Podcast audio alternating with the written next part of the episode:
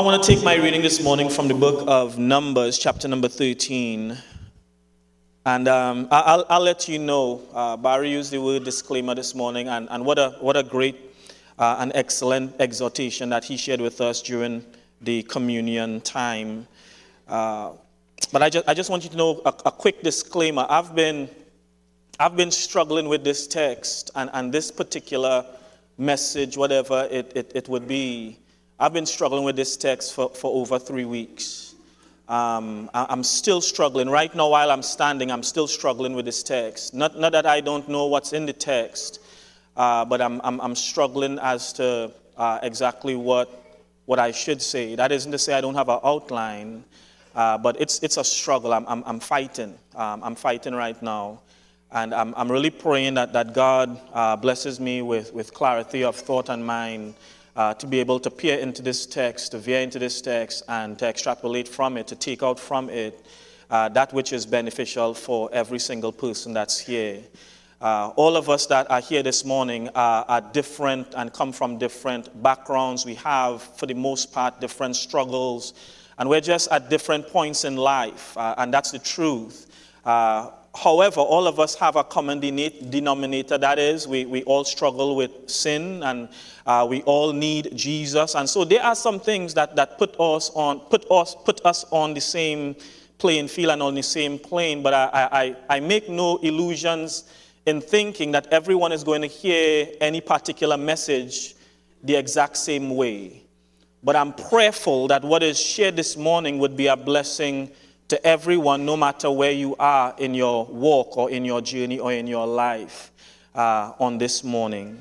So I want to take my reading from Numbers chapter 13, and as I begin to read, you would, you would notice for those who are avid readers of Scripture, you would notice that this is really a familiar text. Uh, it's, it's not something that is uncommon to those who are Bible readers or Bible students, or if you're familiar with, with, with the Bible or church or whatever, this is not an uncommon text to you. Uh, it's not an uncommon text to us, but there, I do believe there, there, there are some things in this text that is, is so invaluable as we think about this journey that God has called us to. So I want to take up the reading from verse number one and I just want you to just stay with me. Most of what I do is going to be reading, and then after I read, I'll share some thoughts and we'll pull all of this together. So just stay with me as I read, maybe as you follow along as well. I'm reading from the New King James Version of Scripture, and it reads like this And the Lord spoke to Moses, saying, Send men to spy out the land of Canaan which I am giving to the children of Israel. From every tribe of their fathers you shall send a man, every one a leader among them. So Moses sent them from the wilderness of Paran, according to the command of the Lord, all of them men who were heads of the children of Israel. Now, there, there were their names from the tribe of Reuben, uh, Shammua, the son of Zaccur, and from the tribe of Simeon, Shaphat, the son of Hori, from the tribe of Judah, Caleb, the son of Jephunneh, from the tribe of Issachar, Igal, the son of Joseph, from the tribe of Ephraim, Hosea, the son of Nun, make note of that, from the tribe of Benjamin, Palti, the son of Rephu, Raphu, from the tribe of Zebulun, uh, Gadiel, the son of Sodi. Uh, from the tribe of Joseph, that is, from the tribe of Manasseh, Gadi, the son of Susi. Uh, from the tribe of Dan, Am- Amiel, the son of uh, Gamili. And from the tribe of Asher, Seth, Sethur, the son of uh, Mikael. From the tribe of Naphtali, Dabi, the son of Vophsi from the tribe of Gad, Geuel, the son of Machai. These are the names of the men whom Moses sent to spy out the land. And Moses called Hosea, or Hoshea, the son of Nun, Joshua. Then Moses sent them to spy out the land of Canaan and said to them, Get up this way into the south and go up to the mountains and see what the land is like whether the people who dwell in it are strong or weak, few or many, whether the land they dwell in is good or bad. whether the cities they inhabit are like camps or strongholds. I'm in verse number 20, if that's all right. Whether the land is rich or poor, whether uh, there are forests there or not, be of good courage and bring some fruit of the land. Now, the time was a season of the first ripe grapes. So they went up and spied out the land from the wilderness of Zin as far as Rehob, near the entrance of Hamath. And they went up through the south and came to Hebron, Ahiman, and Sheshai, and Talmai, the descendants of Al Anak were there. Now Hebron was built seven years before Zoan in Egypt. Then they came to the, then they came to the valley of Eshcol and they cut down a branch with one cluster of grapes. They carried it between two of them on a pole. They also brought some of the pomegranates and figs. Verse number 24 the place was called the Valley of Eshcol because of the cluster which the men of Israel had cut there. Then they returned from spying out the land after 40 days. Now they departed and came back to Moses and Aaron and all the congregation of the, Israel, the children of Israel in the wilderness of Paran at Kadesh. They brought back word to them and to all the, the congregation and showed them the fruit of the land. I want you to just kind of zero in on this. Let me repeat this. Now they departed and came back to Moses and Aaron and all the children of Israel in the wilderness of Paran and Kadesh. They brought, at Kadesh, they brought back word to them and to all the congregation and showed them the fruit of the land. Then they told him and said, We went to the land where you sent us. It is true, it truly flows with milk and honey, and here are its fruit. Nevertheless, the people who dwell in the land are strong. The cities are fortified and very large. Moreover, we saw the descendants of Anak. That is translated the sons or the descendants of the giants. The Amalekites dwell in the land of the south the Hittites and the Jebusites and the Amorites dwell in the mountains, and the Canaanites dwell by the sea along the banks of the Jordan.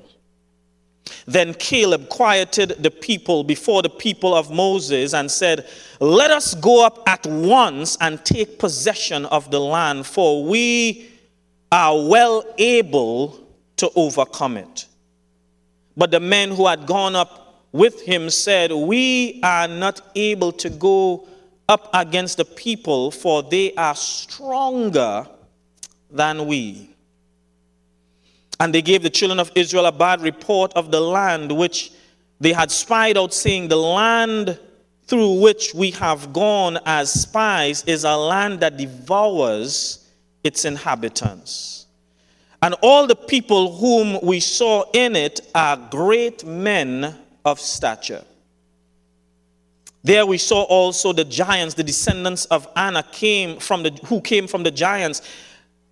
And we were like grasshoppers in their own sight, and so we were in their sight. Verse 1 of chapter 14 would read So all the congregation lifted up their voices and cried, and the people wept that night.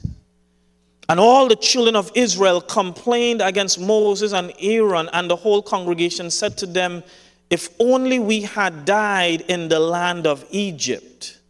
I want you to underline or highlight Egypt. If only we had died in the wilderness. I want you to highlight or underline wilderness. Why has the Lord brought us to this land, underline land, to fall by the sword? That our wives and children should become victims, would it not have been better for us to return to Egypt? So they said to one another, Let us select a leader and return to Egypt. Verse number 5, and we'll terminate our reading. Then Moses and Aaron fell on their faces before all the assembly of the congregation of the children of Israel. Last week, I shared a message entitled The Apple Doesn't Fall Far from the Tree. Uh, and to be honest, even as I, I, I had concluded that message, I, I just knew that it was a, a weighty message of sorts. Because who likes to think of themselves, even as a Christian, who likes to think of themselves as being possibly the son of Satan versus the son of the God that we claim to serve?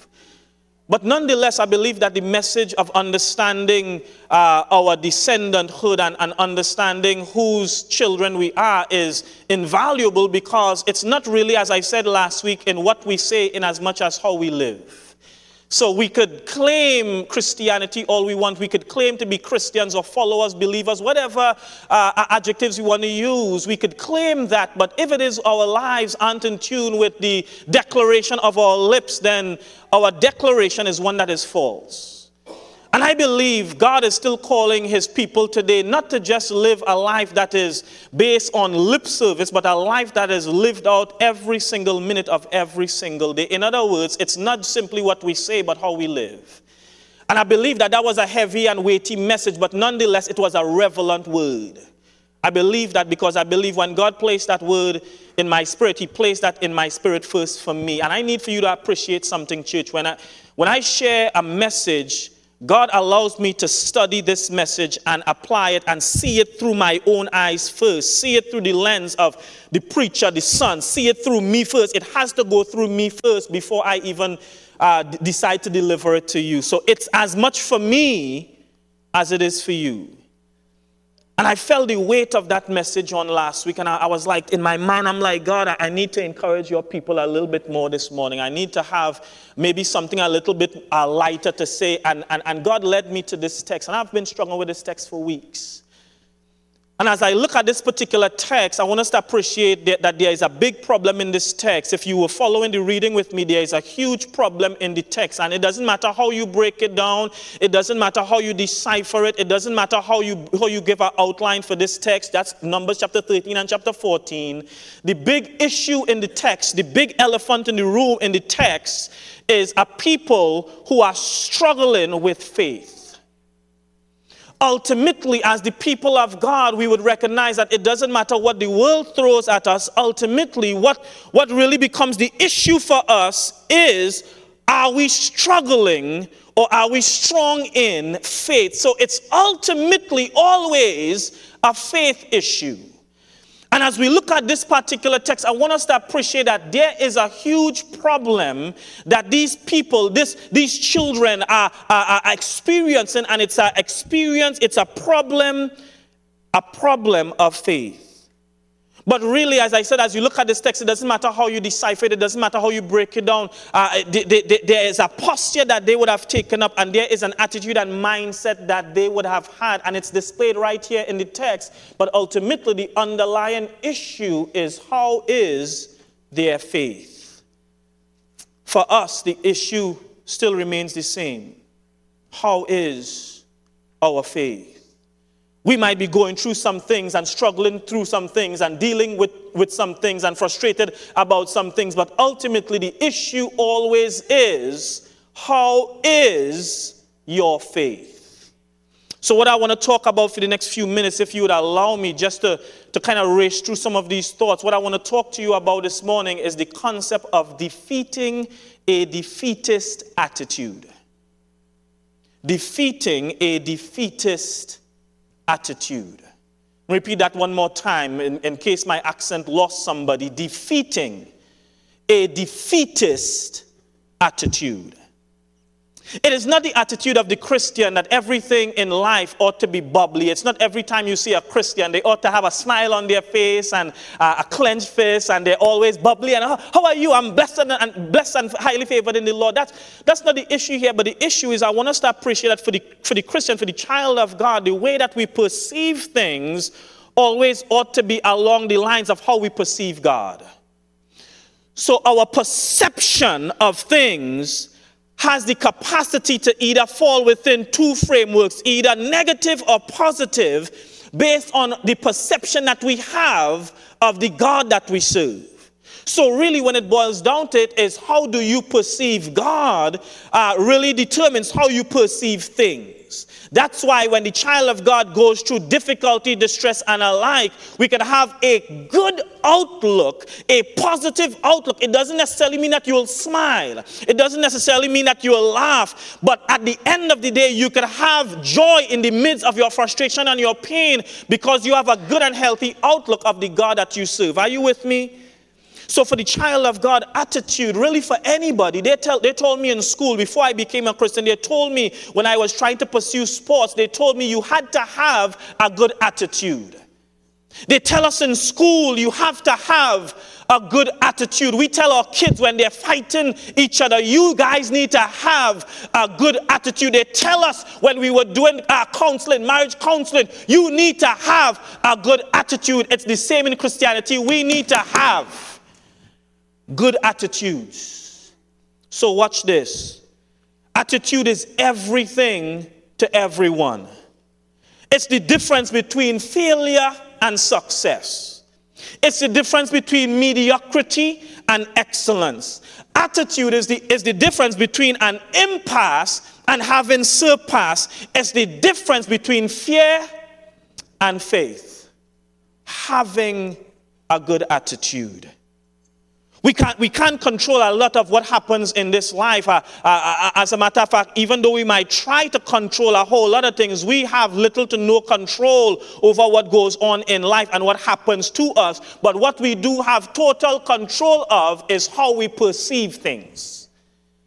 So we have control as to whether or not we would choose to have a good or a bad attitude to something. So when somebody does you something and you, you, you decide to hold on in anger to that feeling of frustration, because let me tell you something about anger and pain and distress. Anybody here ever got angry because of something somebody did to you? Um, um, let, me, let me talk to some honest folks. Anybody ever got angry at something somebody said about you? And even though you know as a Christian you need to try and deal with it, you hold on to that feeling of anger for as long as you can because as long as you hold on to the feeling of anger, you could have some sense of justification for your thoughts and your actions. So here's the problem with, with, with, with feelings like anger, malice, and alike it can become quite intoxicating because it gives a false sense of strength. Because all of a sudden you go from being angry, and I know it, it we, we've done it sometimes where you've tried to prove people wrong because people said you won't amount to anything.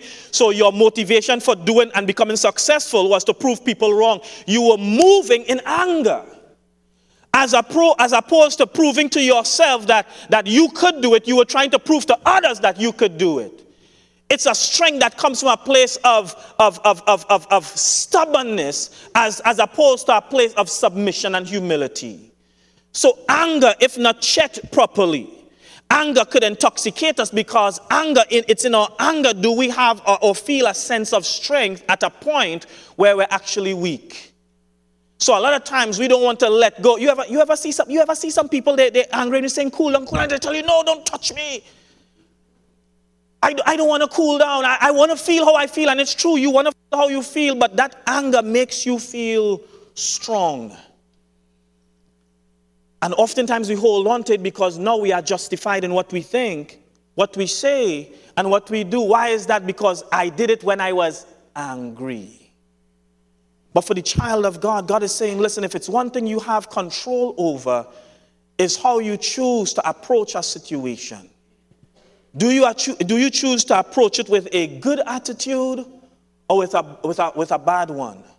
Do you choose to approach this with a positive outlook or with a negative one? You have the choice as to how you choose because attitude, church, is everything. Anybody here have family that has slandered your name? Anybody here has friends that have turned their backs on you or even worse, stabbed, stabbed you in your back?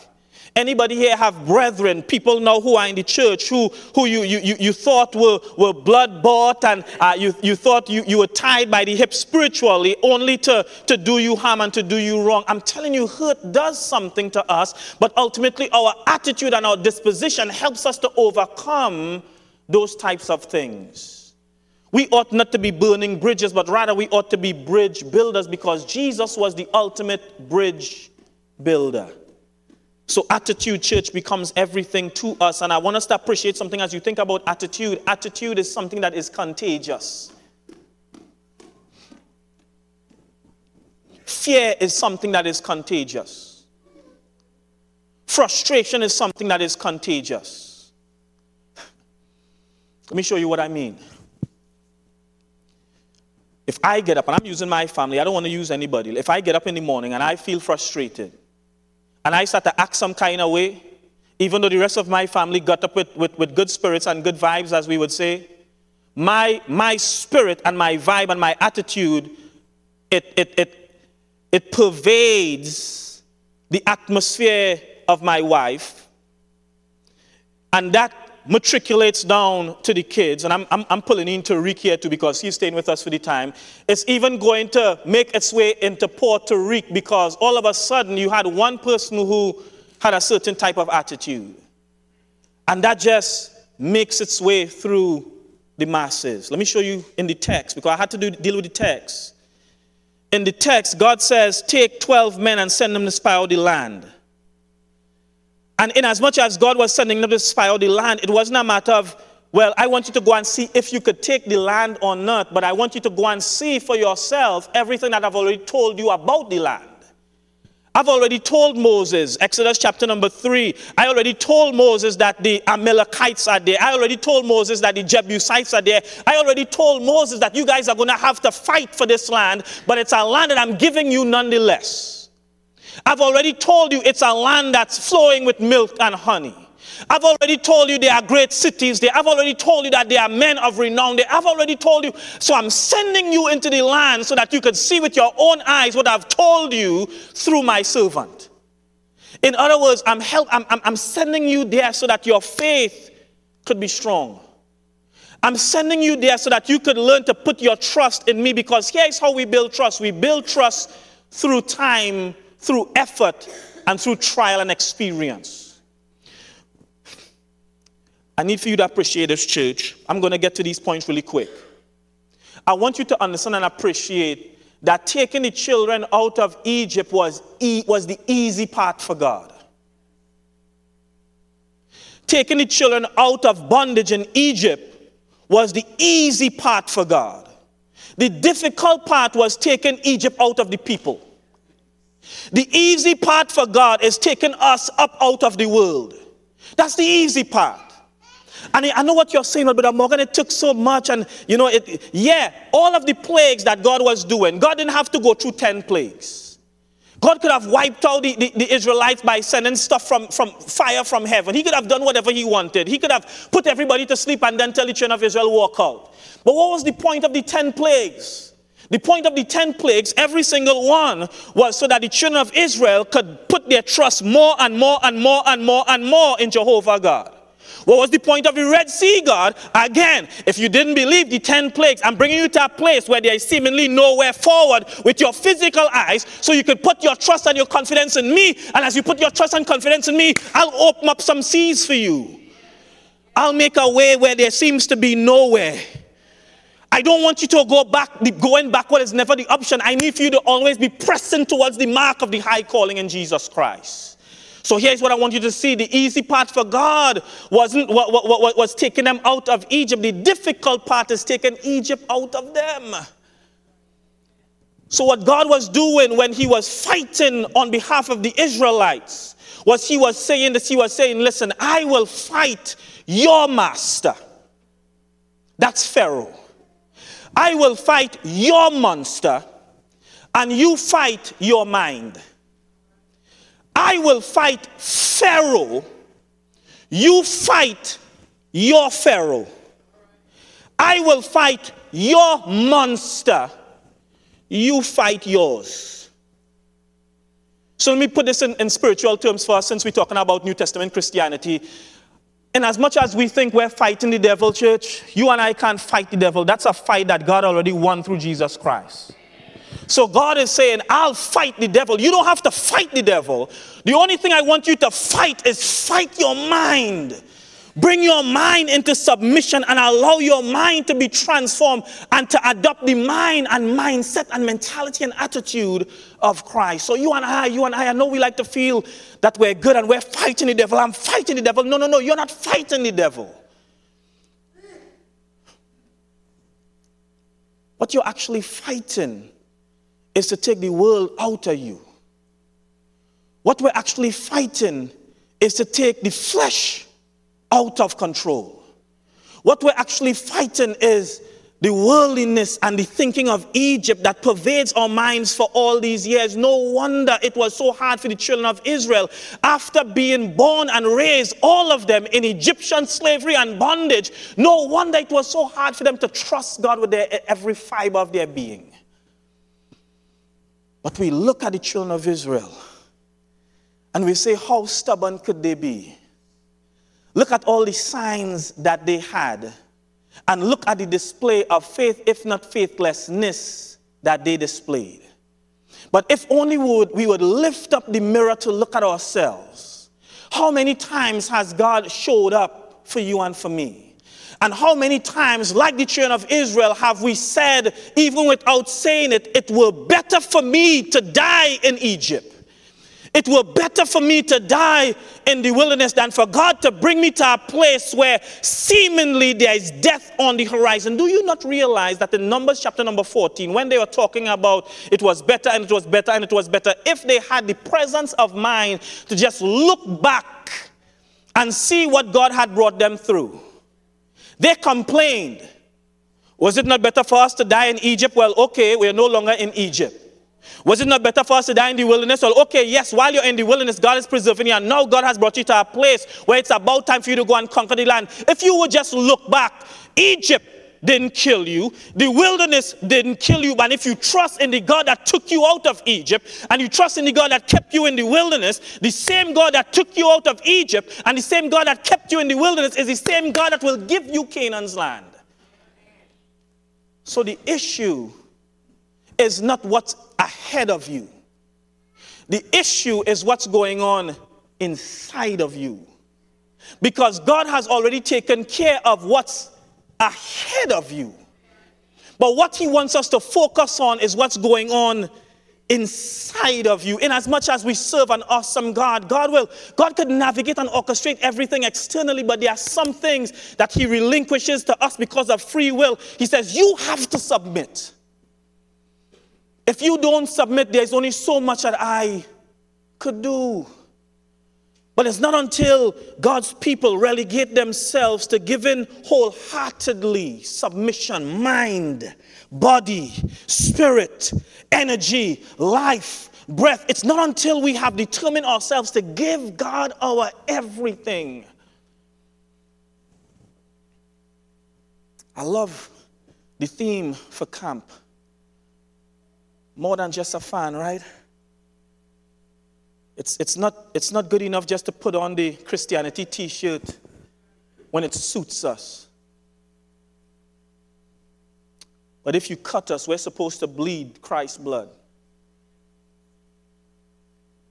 If you spit on us, we're supposed to think Christ's thoughts. If you bite us, we're supposed to love you with the love of Christ. If you belittle us, we're supposed to embrace you the way that Christ would embrace you. Because attitude is everything.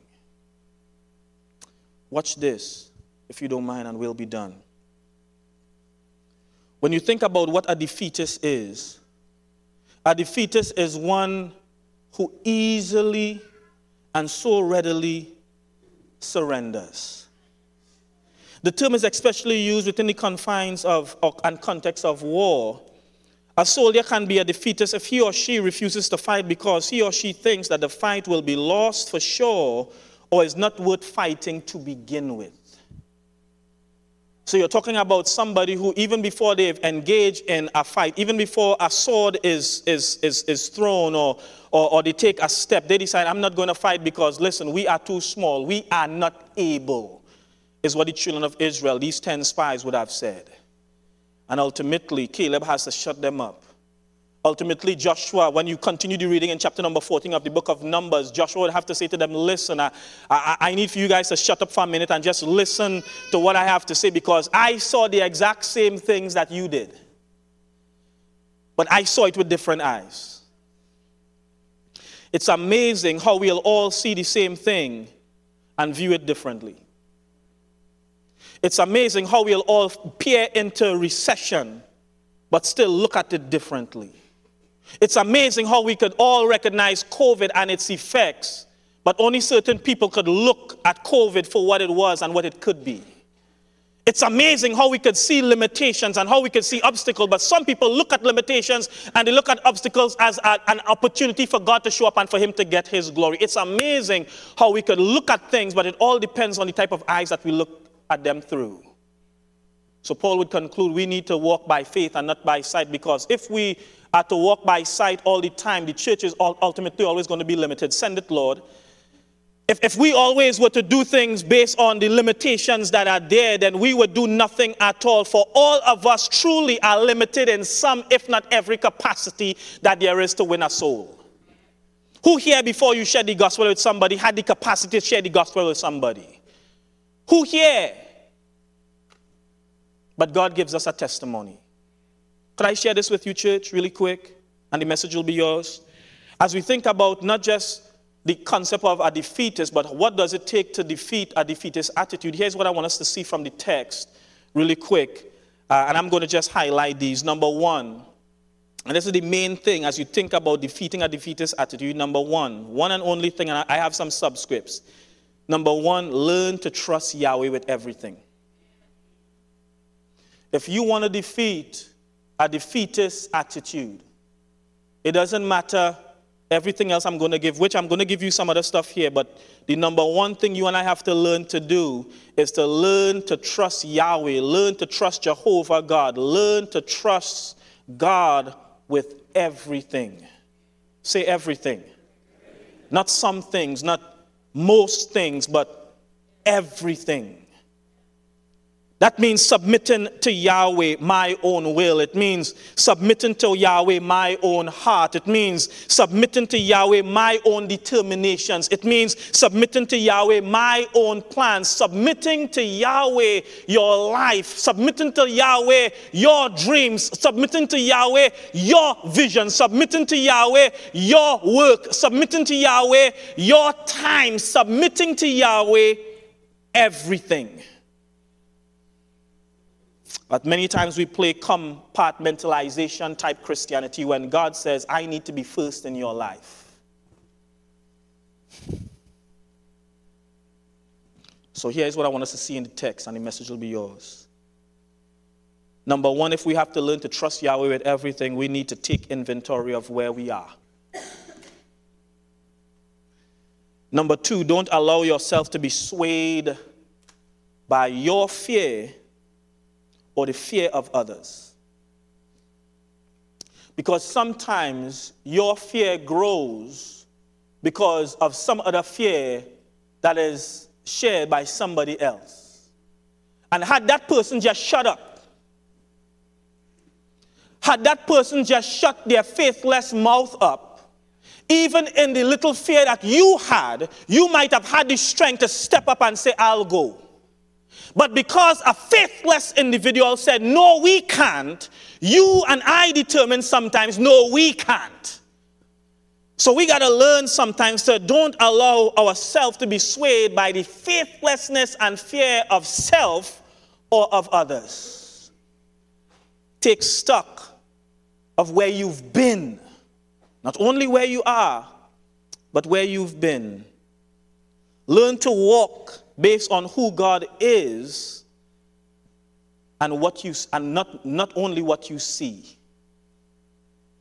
And finally, have a spirit that follows God fully. I want you to see this description as I close. This will be my last text. Come with me to Numbers chapter 14. And I want you to see this description that is given here concerning Caleb.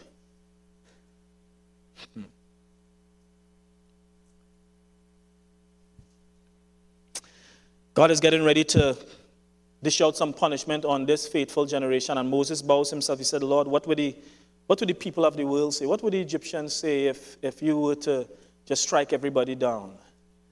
Uh, and, and, God says to Moses, Okay, Moses, I've, I've, I've heard your cry, I've heard your plea, and because of your cry and because of your plea, I'll extend some grace and I'll extend some mercy. And so God shares a word of, of commendation for this, this man, this individual by the name of Caleb. And I want you to see what God says and we'll close. In verse number 24 of Numbers, chapter number 14, but my servant Caleb, because he has a different spirit and has followed me fully, I will bring him into the land where he went, and his descendants shall inherit it. Because Caleb had a different spirit. Sometimes that's what you need to break your family's generational curse. You need a different spirit. Uh, sometimes that's what you need to engage a community that is different from the masses of which the congregation is a part of. You need a different spirit multiculturalism, as far as I know, hasn't really been a thing among our fellowship. But what's needed in order for us to really accomplish the vision and the goal of a multicultural church and ministry is for us to have a different spirit. We can't be like the world and, and then expect to win the world to Christ. It just doesn't work that way. A different spirit attracts individuals who have different spirits themselves. So Caleb was able to lean with Joshua because Caleb and Joshua had a different spirit. Could I say this to you and we'll be done? The masses or the consensus of masses doesn't always identify the will of God. But if the masses are following the heart and mind and will truly of God, that's when you could lean on the masses. But don't think because the masses are leaning one way that we need to follow the masses. No, no, no, no, no. We need to have a different and a unique spirit. A spirit. Check this because don't, don't take this out of context. That unique and different spirit is a spirit that submits fully to God and God alone. So, leaders, be different. Submit to God and God alone. Elders, be bold.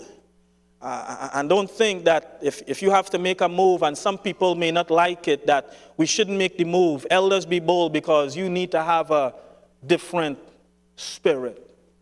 Because it's better to listen to God than to try and appease everybody else my, my ministry members and my ministry leaders, my class coordinators and my class facilitators, be bold in knowing that you need to have a different spirit. And understand that in having a different spirit, that simply means that we need to be fully submitting ourselves to God and not everyone and everything else. Brother Morgan, you're the preacher. You need to have a different spirit, is what God placed in my spirit. Because the truth is, your ministry can't be a ministry that's relegated to try and please everybody. I need you, Brother Morgan. I need you, preacher, to point people towards Christ and not towards yourself. So, church, I'm asking you to pray for elders, pray for ministry team, pray for your preacher, pray for husbands, pray for wives, pray for the families, pray for the visitors, pray for the brethren, pray for this church, pray for sister churches, pray for these communities, pray for these kids, pray for these schools, pray for these governments, because any government and every, whether you voted for them or not, we still got to pray for them. Because we need to have a different, I wish you would help me say it, spirit. So, how do you defeat a defeatist attitude? By trusting God. By trusting God. By trusting God.